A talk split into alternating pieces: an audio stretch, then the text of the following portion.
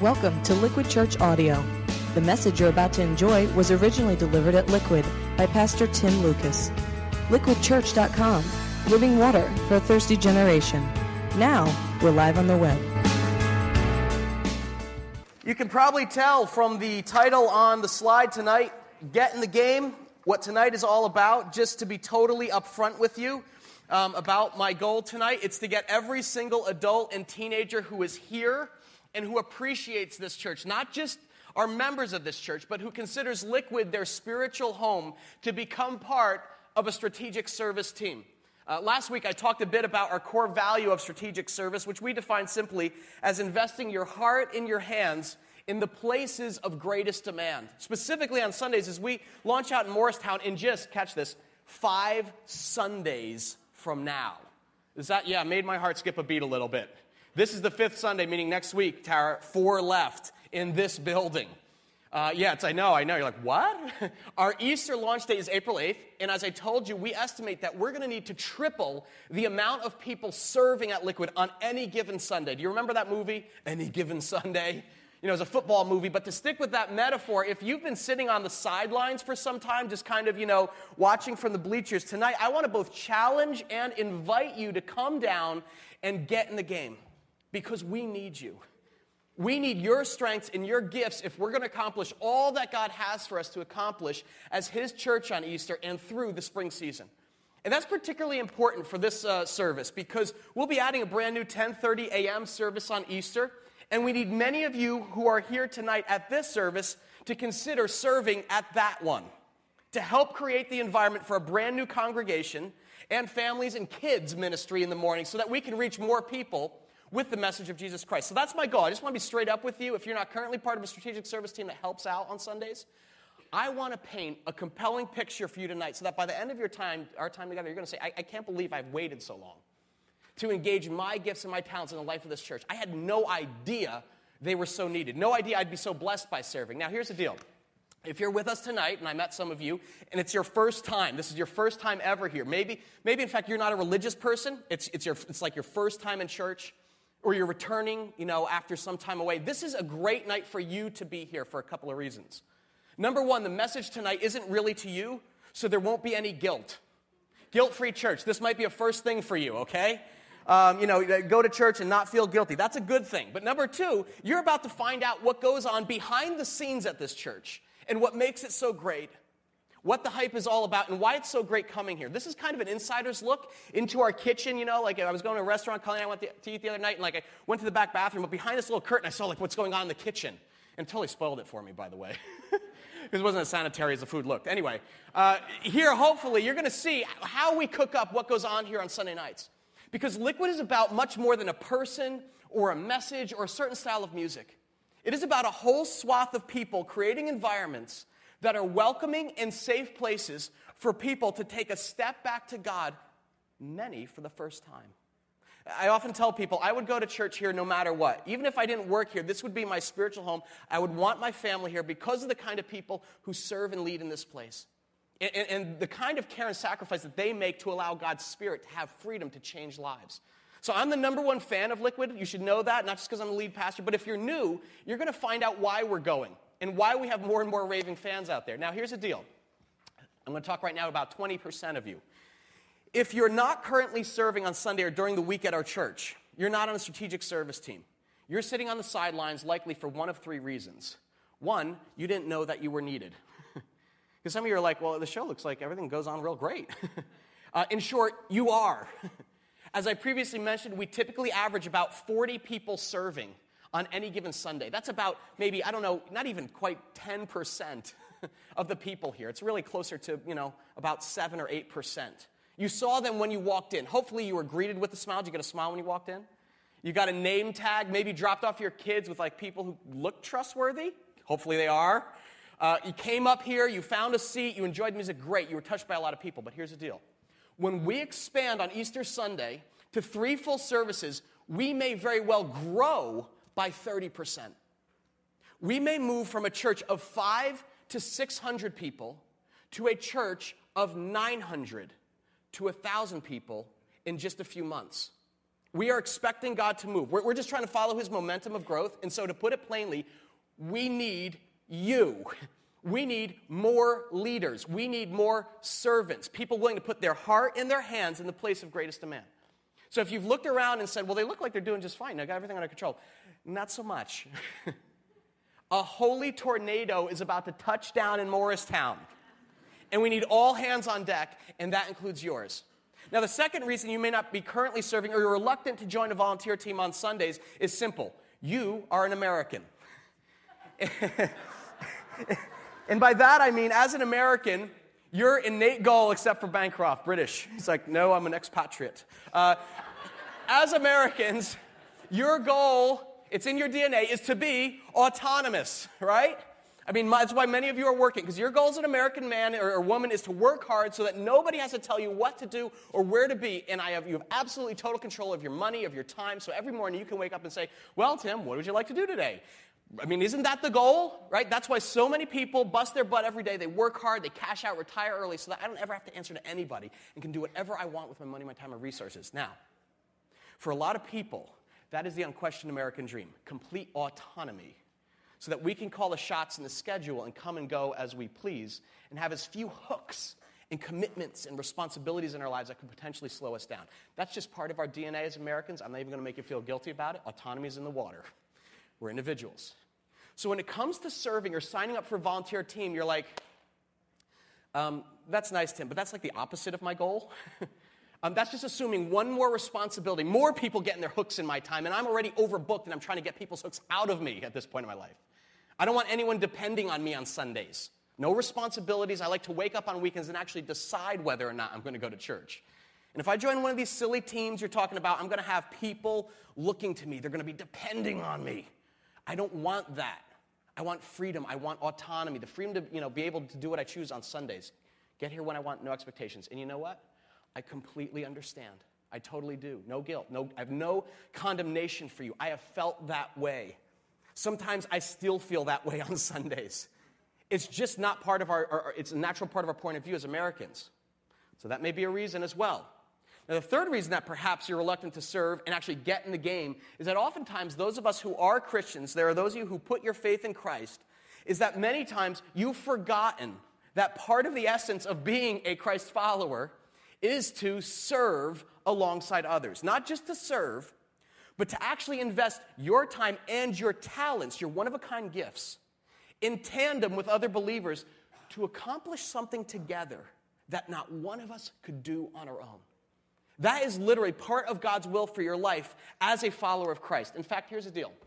If you came up to me after the service tonight, some people often do this at the door, like, what's God's will for my life? Or they'll write me an email, as many people do, and you know, I always see that subject line, you know, God's will, question mark.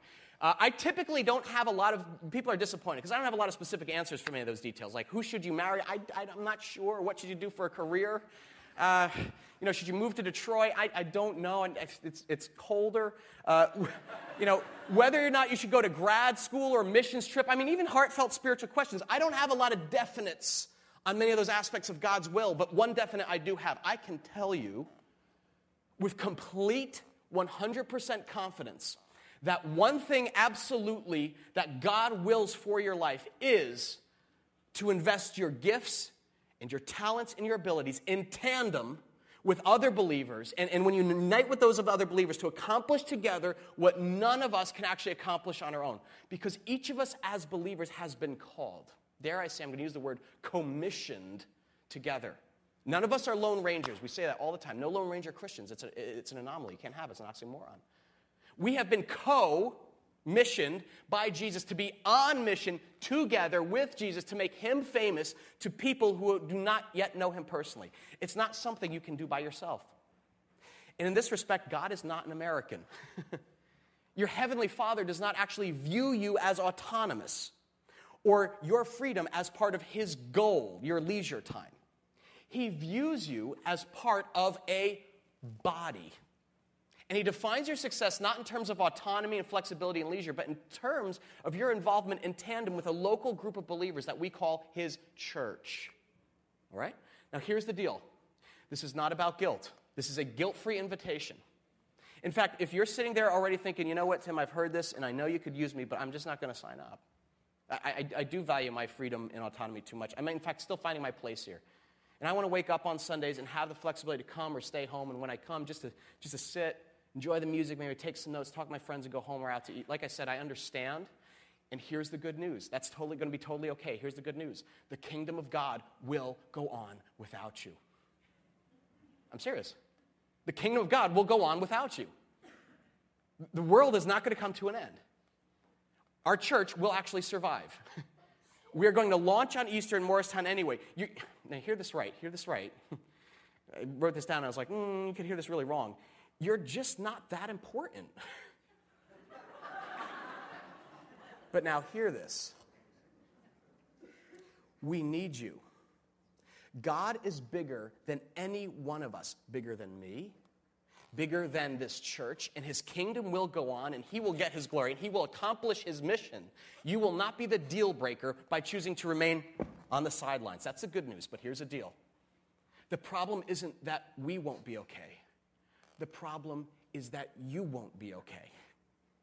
As you'll see in a few minutes, you were designed by God at creation to serve in community with other men, other women who were similarly called, differently gifted, and that one of the main ways that God actually matures and grows you up as his child is to have you serve with others.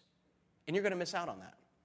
It is totally your choice, but it's a principle of spiritual growth you're going to be missing out on. If you and I, as Americans, leverage our time and ability simply to be free and autonomy on our own sake, richer in terms of flexibility, you'll be impoverished in terms of significance in your life and depth in your spiritual growth. Because there is something deep that happens when we sync up our lives together with other Christians and we use our gifts in tandem to do something that not one of us, not me, could accomplish on our own, no matter how gifted or talented we are. That is an eternal truth of spiritual growth, and I'm not making it up. It comes right out of Scripture. In fact, if you take your Bibles and turn with me to the book of Ephesians, let me invite you to do that. We'll get the lights up, and if you could pass the Bibles down there on the end of the rows, so that everybody gets one. You'll see what I'm talking about. The book of Ephesians. Right after Matthew, Mark, Luke, John, the Acts, Romans, all of a sudden you start hitting these letters. And this is a letter by the Apostle Paul to the church at Ephesus. This is actually a letter that Paul wrote to some brand new Christians. And the Apostle Paul wrote it in large part to describe the kind of big picture of what God wants for your life and to describe how that's worked out in the context of local church community. So, Ephesians 4, we're just going to start at verse 4. This is kind of Paul's introductory comment to these brand new Christians, this new church, to set the context for the larger theme of how the church works. Now, you can read this along with me. Again, we'll just look at uh, the first few verses here, verses 4 through 6. Paul writes this, and you'll see it says, Unity in the body of Christ. It says, verse 4 There is one body and one Spirit. Just as you were called to one hope when you were called, one Lord, one faith, one baptism, one God and Father of all, who is over all and through all and in all. What's his point? Okay, Paul's just starting out this letter here. What's his point? Paul's like to the Ephesians, he's like, I'm, I'm getting ready to tell you something really big. Big deal. Huge fundamental truth of reality of your existence as a follower of Jesus, and it's this there is a big one, and you are part of the big one. You remember Sanford and Son? Oh, this is the big one. You remember that one? I wore my big one t shirt for you tonight to kind of just underscore this theme for all you visual learners out there. But this is the point. In God's eyes, you are not an individual you are part of the capital B O, big one.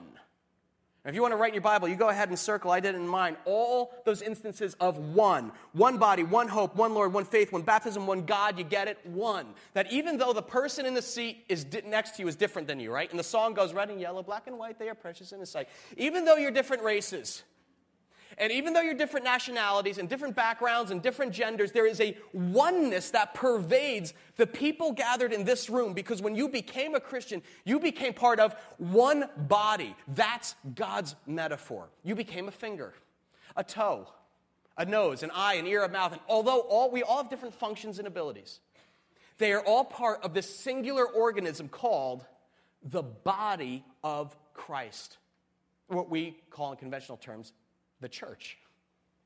And so there's a oneness that connects all of us in this room, whether, we, whether you believe it or not, and whether you even act like it's true or not.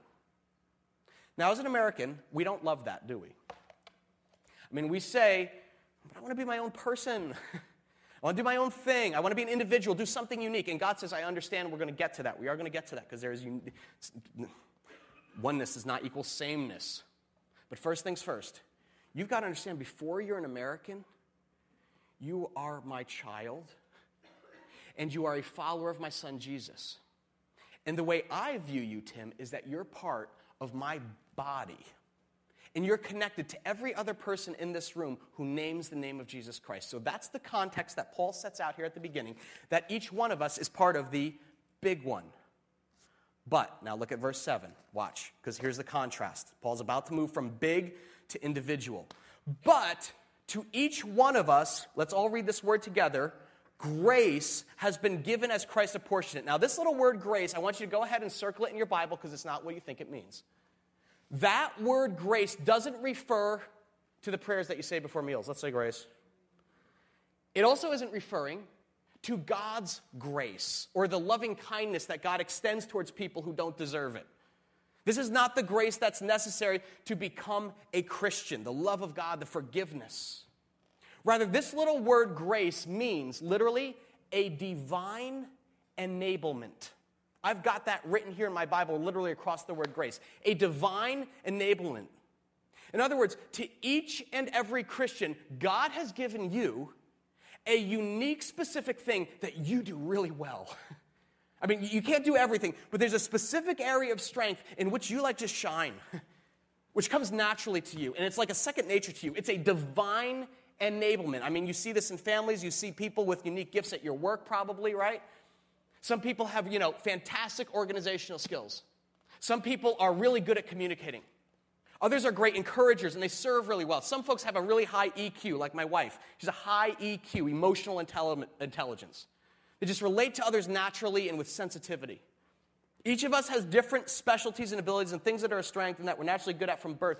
And that's what a divine enablement is. I see this at my work all the time. I saw it in the Liquid office this week. Some of you know, let's say Laura Gregory. Laura, wave your, wave your forms there, okay? Laura's got the forms. Laura, give Laura a hand. Our, our director of communications. Now, here's the deal she's the gal who produced this bulletin that you're holding in your hands. And this, you are holding the product of someone who dreams in Excel. True, Laura? she admitted this to us. She is one of the most organized individuals I have ever met. I mean, she has a lot of talents, no, don't get me wrong. But as we've gotten to know her and see her use her organizational skills around our office, we've got to wondering what her sock drawer looks like at home. She literally told us, she goes, I go, are you okay with all these spreadsheets? She goes, I like dreaming in Excel. It's like, wow. Every, do you ever wonder how we follow up with 50 first time visitors a week? or when you sign up for something, how we're prompted like reply and make sure you get what you need, that's because of Laura's divine enablement. the moment there's a logistical need or an administrative challenge that needs organization, she is on. I don't know how she does it. She just totally shuts me down. I don't even know where to begin. But God wired her to dream in Excel, and I thank Him for that. Even if sometimes it makes probably life more challenging for you, Bob, her husband. Why do I thank God? Because you are looking at one of the most disorganized persons in the known universe. Look at my wife. She's like, Amen. Raise a hand. I lose my car keys once a week, right? I'm on my third cell phone. Driving, we drove over here to church. We had to pick something up yesterday. Driving on the way to church, I literally missed our exit. Right, right past it. Why? And my wife goes, how, she goes, you know, she's very kind. She's very generous. She's like, you know, how are you so brilliant, um, you know, at some things? Um, you know, you you know, you have a sharp mind, you know, a good communicator, but you are like so clueless when it comes to most basic tasks. And, I, and I'm just like, you know, as we're driving like, you know, two, now two miles past the exit, I'm like, I'm thinking of what to say when we get to the church, you know? I, I am not divinely enabled to process logistical information well. It is a weakness of mine. Now, here's the deal. Does that make Laura better than me? Or does that make me better than Laura? No, Laura, I hope I'm not embarrassing you here. Laura does not love to get up and talk. I think she does actually a fine job of it. But when I ask if she'll simply communicate, you know, oh, great job on the announcements. Hey, you want to just, you know, give those announcements? And you just see all the blood drain. You know, Bob told me she was hyperventilating that one week, all through the service at the prospect of getting up in front and telling you, you know, about the newcomer's gift at the end of the service. That's not her natural gift or her divine enablement. But to each one of us, grace or a unique, one of a kind divine enablement has been given as Christ apportioned it. Get it? Everyone in this room who has put their faith in Jesus, each of you has a divine enablement. Not the same thing, not in the same amount. The text actually says, like Christ apportioned it, like almost measured it. Meaning he gave some things to some in different amounts to others, but there are some environments in which you just shine and you naturally fit and you get your game on. And that's because God made you that way. He wired you that way. He graced or gifted you that way. There are certain things that stress you out or overwhelm you. You know, you're all thumbs. But there are some environments where you are intuitive, you like know what needs to be done, you naturally take charge, it's like a hand in a glove, and you're brilliant at it. And the question is, why? Why did God make you so naturally good at some things and not so great at others? Why did He divinely enable you in this way? Well, if you were to look at your life from an American perspective, you might say, well, I think that's pretty obvious. God gifted and enabled me this way so I could earn a living, to make money, to be successful in life. There is a good reason I'm actually pretty good at sales. I can sell anybody, Tim. I can walk into any room, any company with any group of people, total strangers, and make them totally naturally at ease, make them comfortable, feel valued, and I can sell anything. And that's why I am where I am today. I've been successful at that. Thank God for my gift. Or I'm good with numbers. You know, I'm an accountant. I dream in Excel. Identify with Laura. Place for everything, everything in its place. Or you're a leader. You intuitively like know how to cast vision, build a team, move the ball down the field, and you're compensated in, in real life for that natural ability that you've developed in the workplace. That might be one reason you think you've been divinely enabled as you have. But think again. Why has God gifted you this way? The answer is not to make a lot of money. Though God will enable many of you to use your gifts and talents that He endowed you with to be successful and to make a living. Thank you, God. But that's not the primary reason. Back to Scripture. The context, according to God's Word, is that within God's body, there is a oneness. And within that oneness, there is uniqueness and different skill sets and natural talents that we all have. And the reason God gifted you and gifted me as He has is for the purpose of actually bringing all those gifts together strategically in tandem so that together we can accomplish something that not one of us could do effectively on our own. Capture that. Do you believe that? Look at Paul's logic here. You know what? Let's do this. We're going to skip verses 8 through 10 because the Apostle Paul gives a little um, sidebar here to his Jewish readers. He like links these giving of gifts. You see that right here, real quick, to Psalm 68. He says, Jesus is the giver of these gifts. That's a point he's making. He's trying to link it to the Old Testament, but that's not our main concern tonight. So just look quickly down at verse 11 where he picks up on his main argument. Paul continues here in verse 11 on the subject of God's divine able. He says, It was he, that's Christ, that's Jesus, who gave some to be apostles, some to be prophets, some to be evangelists, and some to be pastors and teachers. Okay, so he makes this like kind of little list. He's like trying to give some examples. Apostles, right? It's like some of you guys are apostles. Now he's talking to the early church. These are the men who personally traveled with Jesus, whom he chose to lead the church. It's like Jesus chose you, right? He chose you to lead. Awesome. It's like prophets. I mean, pe- people in this day, really, if we translate prophets to people in this day and age, is people who see things with such a moral clarity or a precision of moral thoughts, they see the world very black and white and they're outraged at injustice. Maybe you're married to one of those persons. They're kind of miserable to live with, but God made them that way, right? They're prophets. Or some of us are evangelists. In other words, people, you know, you guys know some people who like just naturally talk to others about Jesus. I have friends like this. I pretend I'm like this. You assume I'm like it because I'm pastor, but I'm usually like one on one, very, oh man, I just totally wither, man. I like, oh, I have friends who are like totally comfortable. They do it all the time. We can go for coffee and they're talking to five different people what Jesus is doing in their life. I'm just like, oh man, I'm the pastor. Oh gosh. when I try to do it, it's like forced or coercive, you know, part of my overchurch like upbringing, like, hey, I'm here to talk to you about Jesus today. and I become a robot. I don't know how that happens. Some are called to be pastors. Uh, some folks are, are just great pastors or shepherds or, or lovers of people. They intuitively know how to take care of the flock. I mean, that's, that's the metaphor, P- particularly those in crisis or trauma. I mean, if you're hurting, you want a pastoral type to come visit you in the hospital. I mean, I automatically think, for instance, of Pastor Glenn, right? He is our pastor of spiritual care. It is like second nature to Glenn to care about hurts and wounds. It comes naturally to him. Not so much to me. And I know that's not totally comforting to hear from the lead pastor, but it's why we have others. In fact, this, this ex- okay, let's, you know what? I knew you were gonna, I knew this. I knew this is, I knew this was gonna happen. Let's get rid of the labels.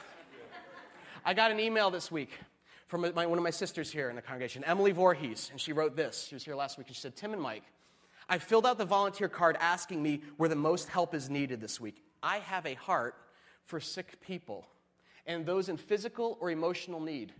I am a physician's assistant. And I'm thinking of how I may help out in that capacity. See, I used to do some sick visits for Pastor Pandela Overlock. Maybe coordinating a team for meals, visits, support to sick people and their families, or families with new babies or other needs. Let me know, Emily. Pastor's heart. You get that? I look at this and I'm like, wait, you're a physician's assistant, so you're dealing with sick people, people with trauma, conflicts, hurts, and wounds all week, and you're like, maybe I could do it in my spare time. what the heck? Grace, divine enablement in Emily's heart, and we thank God for that. And we celebrate that she wants to use that to serve our church. And then Paul says that some are naturally gifted to be teachers, which is kind of more of my gig. In other words, I mean, you know this. You, you, know that when some folks, I mean, get up to teach, it's like, you know, bam, it clicks, you're inspired, it makes sense, it impacts your life. And when others get up to speak, it's like kind of, when it's going to be over. Why is that? Guess what? There's a Alliance Seminary. They always go, well, it's the preparation. Now, Though that is key. Most oftentimes is about divine enablement. So why? Why Paul asked, Did God give each of us different abilities and strengths? Follow his logic. Look at this in verse 12. He says, to pastors and teachers, to prepare God's people for, let's read it together. Ready? Works of service. In other words, some people were given their unique gift to actually inspire and equip other people to use their unique gifts to serve.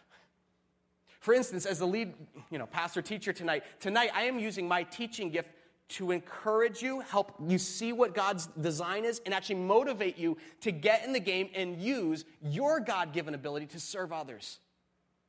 And the reason you need to get in the game and, and, and, use your enablement for the good of others, not just for yourself or make your life easier, is because God gave that to you to link up with my divine enablement, to link up with the divine, uh, uh, divine enablement of Emily Voorhees. That sounds like an awesome novel, The Divine Enablement of Emily Voorhees, doesn't it? Sorry, just just clicked with me there. I don't know. Write that down. That's good. So that in tandem, we can do something together that not one of us could accomplish by ourselves. I mean, there's so many examples of this rush forward to my mind as we move towards our Easter launch in just a few weeks. This past week, I was just kind of thinking about this, totally saw it all around me. God's people leveraging the unique gifts of, uh, uh, for works of service on Tuesday, on a, it was amazing. We kind of got freaked out. We're sitting in like a staff meeting, and we're on the second floor, and up in the window pops this head. Looking around like it's like, whoa, you know, the 20 foot man. No, wait a minute, it's Francisco. Francisco, you guys know from the hospitality team, Francisco is there, and, and then we see him going like this. Moves over like two inches. He's hopping on a ladder. Why? Because Mike was too chicken to seal in the windows at our office for the winter. We got a storm coming and everything. We're like, we got to seal the windows because it was like leaking and stuff. And so he called Francisco, who has the gift of hopping on ladders. Not really. But, but there is a sense of friend, like if, if he falls off the ladder, he's like, gonna land on like all fours, you know? Francisco's like, you call me anytime, guys. I, I, I, I work right around the corner. I will come at any time and do whatever you guys need because I believe in this church. Why? Because it's not a small thing in the overall mission of what God's doing. On Wednesday, some of you might have got this. I wrote a kind of letter updating you guys about details for the Easter launch. And, um, and uh, wrote that on Tuesday, right? And Wednesday we come in and they're still sitting there like stacked up. I'm like, oh, I guess I'll go out Thursday. Thursday, still kind of sitting up there. And they're like, Wait, Laura, what's going on here? You know, you're dreaming Excel. Where's what's going? And she's like, um, the folding machine broke. they're not going anywhere. And so I'm like, oh man, okay, all right. Well, spent probably about 12 hours on the letter. Okay, guess they're going to sit here for a while. And she's like, no, they won't. Lois Brooks and her son Robbie are coming in. And Lisa Hackmeister is already here. And Lisa's like, hello, I can help. And together, literally, they spent, how long did that take? Yeah, that's polite of you, a couple hours. Folding those letters by hand, putting them in envelope, putting the label on, and getting them out. And as I, I thought about that, the stack of letters I wrote, you know, they're just sitting there in this pile, just kind of like, what good are those words? Completely worthless communication of our vision without being able to get in the mail. And I was like, Lisa Hackmeister, Lois Brooks, and her son Robbie saved us. The mission goes on because they used their gifts. When you sign up to use your gifts and serve on Easter, here, here's, here's a bonus. First off, you're going to get free clothes. uh, Bob, stand up, give a little twirl around here. You've seen these t-shirts. Can you, come on, come on, Bob, come on. I like embarrass your wife. You gotta see these cool, cool t-shirts, right? Where do these come from? Anyone notice this cool? You know, you've seen these t-shirts in the foyer. Where do these come from? I can assure you, I do not have these creative abilities. I want to thank Jeffrey Allen. Jeff, you want to wave to everybody? Who uses his divine enablement in graphic design for t shirts. It's in Second Habakkuk uh, over here, that, that gift. Um, to enrich our church. And when you sign up to invest your divine enablement this spring as we launch out, you're actually going to be very thankful for the works of service done by people like Jeff or like Chaz Russo. Here, this is a mock up, by the way, of some of the t shirt designs we're considering for all you who volunteered at Easter lunch. Pretty cool, right? I, I, I look at this stuff and I'm like, what? Where does these things come from? That creative endowment was entrusted to Chaz, not just so that he could go to art school or make a living, but because he's one of God's people who has been equipped for works of service to God's church. And we thank God for that. But you get the point? Why does God give each of us a unique, one of a kind divine enablement? The answer, Paul says, is in verse 12 and 13. He says, To prepare God's people for works of service so that the body of Christ can be built up until we all reach unity in the faith and in the knowledge of the Son of God and become mature, attaining to the whole measure of the fullness of Christ. Now, that is a mouthful. Don't glaze over. Because Paul's making a profound statement of purpose here. When he says, You've been given these gifts so that, anytime you see so that in Scripture, you know it's about, he's, they're about to give the reason behind the whole issue. He says, So that the body of Christ can be built up and you can become mature, attaining to the whole measure of the fullness of Christ. And some of you are like, So what? I don't even know quite what that means, the fullness of Christ. What's that all about? Paul is referring to something here that the early church understood firsthand. See, when Jesus was with them, walking the earth with the disciples, using his divine gifts to show others what the Father was like, everyone understood Jesus was God in a body. And the fullness of God was in Jesus. I mean, you look at Jesus, you're looking at God. His hands were God's hands, his feet were God's feet, his words were, were, were, were his, they were the Father's words. But after Jesus died and was resurrected, he told his disciples, See ya. I'm leaving. I'm going back to heaven to be with my Father, and, and you're going to stay here. And they were all like heartbroken. They're like, What are we going to do now, God? But Jesus told them a secret. He goes, No, no, no, don't worry. The Spirit that resides in me is now going to reside in you guys corporately. My, in other words, my ability to teach, to give to, to I'm going to give that to some of you. My ability to show mercy, I am going to give to others. My ability to, um, you've seen me heal and care for other people, I'm going to give that gift to other people here. I'm going to disperse my gifts among my followers. And none of you, none of you are going to be just like me. You're not that good. but, but when you come together corporately, and you use those gifts that I'm about to give you in tandem, it will be the closest that anyone ever comes to experiencing the fullness of Christ or God in a body. And that's God's plan.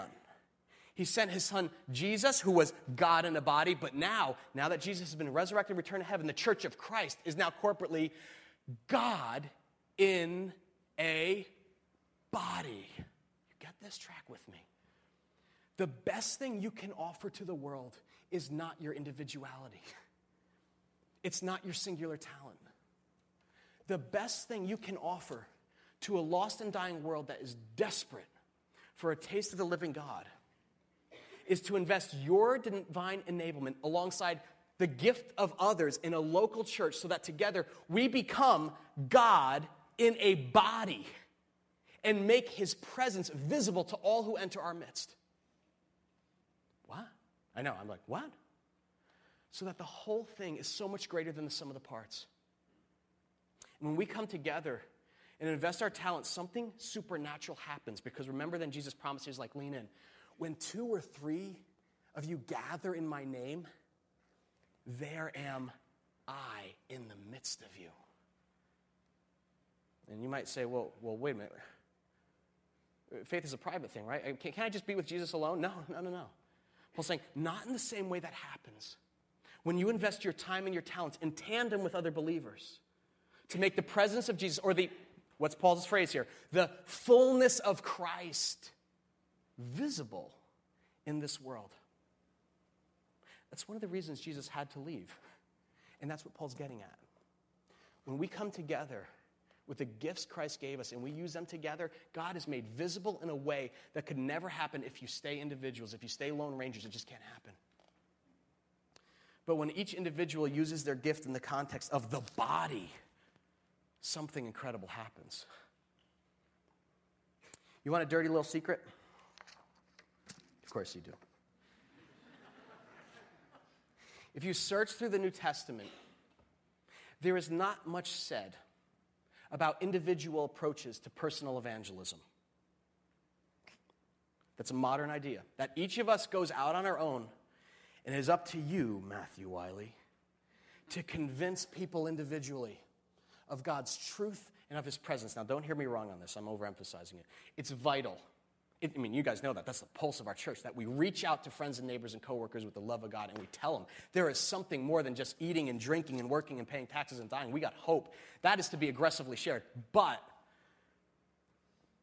if you take time and you read through the New Testament, you're going to discover the focus of the New Testament is on the body together, using their gifts in tandem to create this environment so that when unbelievers and skeptics come into the presence of the church, there's this sense of like, whoa, man. That, whoa, there is something going on here. There's something unique going on here because all these different people with all these different abilities and talents and backgrounds, all of them are like, they're like on mission together in flowing and in creating something compelling and beautiful. And you know, I don't even know if I believe all that they do, but I man, I enjoy my time when I'm around them and I want to hear what they have to say because my life gets better. And that's our goal as a church. As we launch out on Eastern Morristown, to create this like force field that is so powerful and so compelling, so one of a kind and gracious and hospitable and safe and welcoming that when our body acts like God's body, it is the closest people will actually get on this earth to being in the presence of Jesus Himself. Boom. Does that seem overstated? Let that bake your potato for just a minute. It was God who gave that divine enablement to you to prepare you for a works of service so that his whole body could be built up, to reach unity in the faith, to become actually mature, attaining to the whole measure of the fullness of Christ. You get this, folks? We are individually gifted, but we are corporately commissioned. And for those of you who have yet to believe, eternity hangs in the balance of our ability to get this right. This is an email from first time guests a few weeks ago to Liquid. She wrote Glenn and described her experience. She said, I just have one word to describe my feelings regarding Liquid peace. I found a lot of peace at your church before I discovered liquid, my life was so empty. I, I, went one day for curiosity. I was talking to one of my friends, and he talked to me about the new series at Liquid and invited me to church. There's evangelism, invest and invite. But now look what she says. This is great. We get this all the time. Whoa. Something incredible happened when I went inside of the church. As soon as the music started, something changed inside of me. David Bancroft is hypnotic. No. For the first time, I was listening to the words. I don't even know how to explain it. I'm not a good writer. I just want to say thank you. There's a reason why people like Margie, who God is already at work in drawing to himself, steps inside this church and gets overwhelmed. We get people say, they go, I don't even know what it is. I, like, I can't even make it. I just start crying. We get that from people each week. They find themselves crying or like unusually stirred, you know, stirred in like a good way. And they're right to thank me. And it's like that's what they don't know is that they are being impacted not because of any one message or because the music was so powerful, but because collectively our church is embodying the presence of Jesus himself as each of you steps up to the plate and gets in the game to use our gifts together and reflect his power and his glory. That's why they're touched. And that's what we're going to do like never before on April 8th in Morristown. On April 8th, our special guest for the kickoff is Jesus.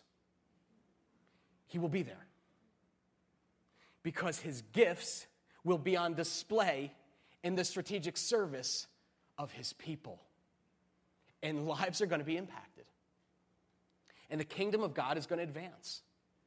And the world is going to be changed for just a few hours as it's never been changed before.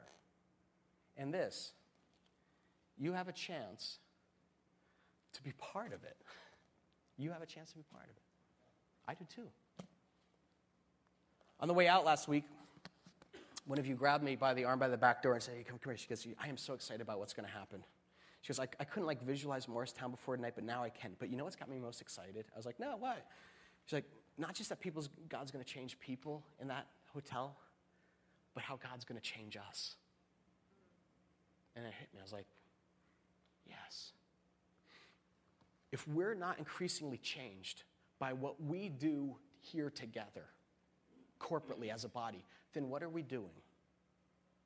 Because if we're being the body as Christ intended and God outlined here in Ephesians, then guess what? You're automatically going to go, grow. That is the result of investing your time and your talents in tandem with others to make God visible. Look at it. That's actually how Paul ends the passage. You want to just end it here real quick? Look at this. He links our serving in the local church to spiritual maturity. Look at this in verses 16, 14 and 16. He says, This is the direct catalyst of spiritual growth and depth. Look what he says. Then, once you do this, we will no longer be infants, tossed back and forth by the waves, blown here and there by every wind of teaching and by the cunning and craftiness of men and their deceitful scheming. Instead, speaking the truth in love, we, there's the corporate, we will in all things grow up into Him who is the head, that is Christ. From Him, the whole body, joined and held together by every supporting ligament, grows and builds itself up in love as each part does its work. In other words, when you engage your gift with other people at this church, you individually will grow up alongside those around you. And the converse is true. Lone Rangers. Doesn't matter how many Bible studies you do. I don't care if you have coffee with Beth Moore every day. Doesn't matter how much Christian radio you listen to or sermon podcasts while you're working out. Your individual spiritual growth as a Christian will be stunted if you're not engaging your gifts in tandem in this community with other believers. It's not about simply attending a service, it is your service, period. In fact, your individual maturity hinges on your corporate service. If you think about it, it's like the degree to which you're willing to use your gifts in our church alongside others, it's going to determine the depth of growth that you experience in the year to come. It doesn't really matter what the context is. I mean, this could be handing out bulletins. You will grow. it could be helping set up our stage and our lighting and video system. You will grow. It could be working with kids in the preschool environment with my son Dell. You will groan. Grow, sorry. In fact, that's the main area that we actually need your help in. That's not going to be a surprise to you, right? I mean, we got a wonderful kids program at our four o'clock service. Many of you are benefiting from it right now. but we're going to be doubling our need when we open a new program at our 10:30 a.m. service on April 8th. And we need folks to get in the game because lives are in the balance because that's how God's ordained it, and because that's how some of you are going to grow actually in a new way this year. Growth takes sacrifice. I mean, every adult here knows that, right? And perhaps there will be, this may be an area that God's inviting you to sacrifice in. You've been coming to the four o'clock service all along. That is awesome. That is thank, awesome. But maybe for the next three months, as we get this launch off the ground, you would be willing to actually come in the morning to serve and return in the evening to be served. Or vice versa. I know it's a full Sunday. I know your life is overloaded. Me too. It's another commitment. But this is different. It's not like all the other things in your life vying for you the time. You have been divinely enabled and specifically saved to serve in a unique capacity in this body. In fact, I'll ask that at the end of each row, you guys pass down those strategic service uh, brochures. We gave them out last week. Would you pass them down, Rocco, on the far ends? Just make sure everyone gets one here. It was so awesome last week. We had 200 people sign up and said, Count on me. I will serve. I will help get this rocket ship off at launch. This is great, but we need more. and I want you to just get a second chance to sign up. This has a list of our specific needs going into our uh, Easter launch there. Can I get one of those, Tara? Can I just kind of, thanks, man. Thank you. If you take a look at this, and by the way, if you already filled this out, if you filled this out last week, great, awesome. You don't need to do it again. You're on board. I emailed you this week thanking you. You're going to receive an update in the coming week with more details, your specific team assignment. That's so you have already been contacted. That's great. Promise number two: you will be trained. But now hear this. Hear this before you go looking like where can I serve? If you sign up, you are not signed up for life. we are asking for a commitment of three months just to gain stability April, May, and June. And then reevaluate, you reshuffle your role. You're not locked in for life. But I should warn you some of you who sign up and serve for the first time over the next three months, you will want to stay because you will fall in love with the group of people that God has put you with. You will, always, you will realize that you found your niche. And you will grow more there than maybe any other environment because God called you and you're like, oh my gosh, this is like my calling. He equipped you to work with another group of talented people to do in tandem that you're like, I could never have done this by myself. Take a look at the kind of examples of what we need. And we've, uh, I love the first Peter verse here. Each one should use whatever grace, his, your gift, he's received to serve others, faithfully administering God's grace in its various forms. And you know, maybe you're saying, hey, I'm already serving, by the way. Just check that box and say, I'm already uh, on the hospitality team and I really love it. Great, awesome. But look at some of these other things here. We're going to need, obviously, triple the amount of greeters, people who know how to make people feel welcome. But maybe you're like, here's one thing I can tell you I don't really do well. I, I got that, like, Mark in kindergarten doesn't play well with others. Um, they annoy me. Sign up to come do some heavy lifting because heaven knows we need some muscle men and women here on Sunday mornings. Or maybe that you want to play with the gadgets on the tech team. Or maybe you are going to be someone who, you know, info or media table. That you just 15 minutes before the service and after, you're like, I'll be here to answer questions because I know new people are going to come in, and I got good teeth. I could smile. I could do it. Or maybe you want to serve on stage. I'll actually talk about that in a minute. Two areas of special emphasis, real quickly. Kids, obviously, I mentioned that. I mean, I got a letter. This tells you all you need to know if you want to consider serving with the children. This is a letter from a mom. She said, I'm the mother of a two and a half year old, and she loves little K. That's our kindergarten environment. She's actually napping right now, and she sets her Jesus papers, as she calls them, on the pillow next to her while she sleeps. That's the bulletin that people print out and fold and give to the kids. Her Jesus papers. She has a pile of four going, and she wants us to read her one again every day. Now, look what she says. To hear your little girl recite Bible verses with hand motions verbatim is quite touching. Thank you. By the way, she loves her teacher, Miss Sarah.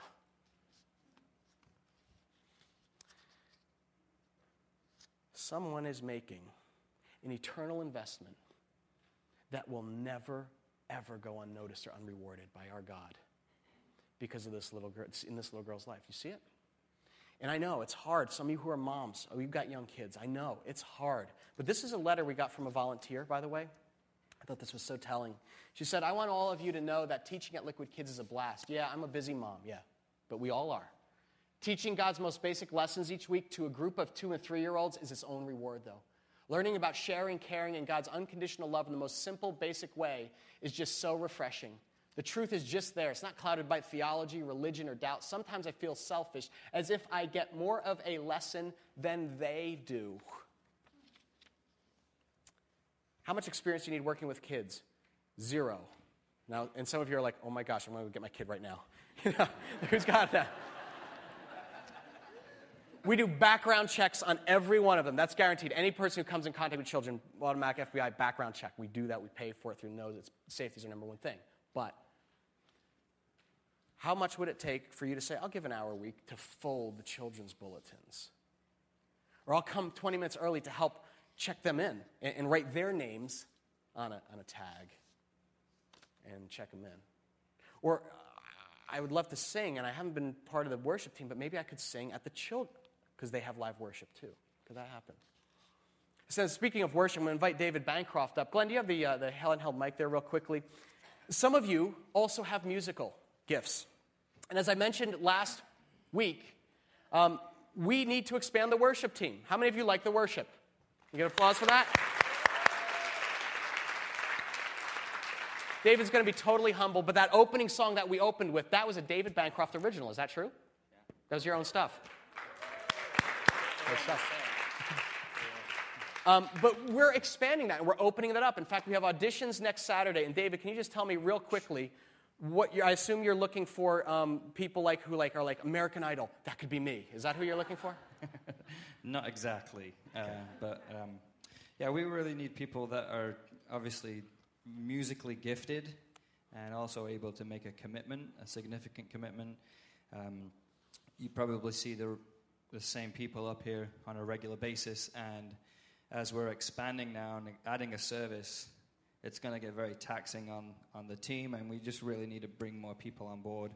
And not, not only that, we just really want to expand, expand the worship ministry and get more and more people involved, and it's just an increase in the area of serving for people who are. Uh, now, what's the well, application well, process? Because I notice you have like applications yep. actually for this kind of stuff. Um, we have a pretty. Uh, it's, a, it's it's somewhat lengthy, but you know it kind of goes along with the background check thing. No, I'm just kidding. um, by the way, um, we didn't coordinate this, so you know. It's the one. I thought you were wearing the brown shoes. Black and white. so where can I get this from, actually, David? Actually, you can pick this up from myself uh, at the stage area after the service. And um, I'm going to require, next week is the auditions, um, and you really need to have filled out the application by the audition time. It's uh, next Saturday from 10 a.m. And uh, there's going to be a sign up sheet up here as well for, for time slots. And then I'll be giving you an information sheet which tells you everything you need to know about coming to the audition. So next week we will have, uh, you will be there, Paula Abdul. Uh, Randy has Simon Simon Cruel is coming too. exactly. Yeah. So see David Bancroft afterwards. If you have a musical gift or you have a voice or a talent to lend, that would be great. David, you'll be up here afterwards. Yep. Thank David. Okay. And stuff, buddy. Thanks, man. Um, you should know, however you, you know, sign up, you're going to get a T-shirt, um, no matter what you do. Uh, even if like you clean up in the restrooms, that's great. You're going to get a T-shirt. Um, but I want to tell you this: um, tonight, consider this is really the last time we're inviting people. We're going to do this for two weeks. We did it last week. We had 200 people sign up. We're like, if we have 900 people, we need about 400 people to serve then, almost double. It's going to be something, folks. I fill this out and put it in the offering basket in just a few minutes. If you did it last week, no need to do it again. You got you signed up. But it's going to be something, folks. When we make that move in five Sundays from now, can, I, can you feel, can you sense the excitement? Your strength is needed. This is not about guilt or duty, this is about growth. It's about using your gifts alongside others. And it doesn't really matter if you're new to our body or if you've only been coming a few weeks, we need you. In fact, I, let me just say that if you are new, I believe that God, honestly, I do believe this, that God has brought some of you who are new and currently sitting on the sidelines in a divine way. Like He has divinely appointed your arrival to this church to coincide with our Easter launch, and that He's going to use your unique gifts to lead our community into this new chapter in our life together. So you sign up too. Even, even if you're a new Christian, even if you are like totally new to this Christian thing. That's something someone mentioned to me the other week. They were like, well, you know, I'd love to do something, but like I'm, I'm like a new believer. Maybe that's you. You're like, dude, I'm still looking for Ephesians. Um, you're new to the whole church thing, but you, are following along and you're wondering, am I qualified to like lead in your church? Here's the deal, folks. Maturity doesn't qualify you to actually function in the body giftedness and call and qualify you. God doesn't call the qualified, He qualifies the called. And on God's behalf, I'm calling you to action tonight, to get in the game and use the gifts your God gave you. Because we are the body, individually gifted, but corporately commissioned. Amen? Amen. Let's pray together. Lord, thank you so much for your design for our church, Lord. You gave us some blueprints to work off of. Um, and our church isn't the work of a few spiritual superstars or, or people with outsized talents.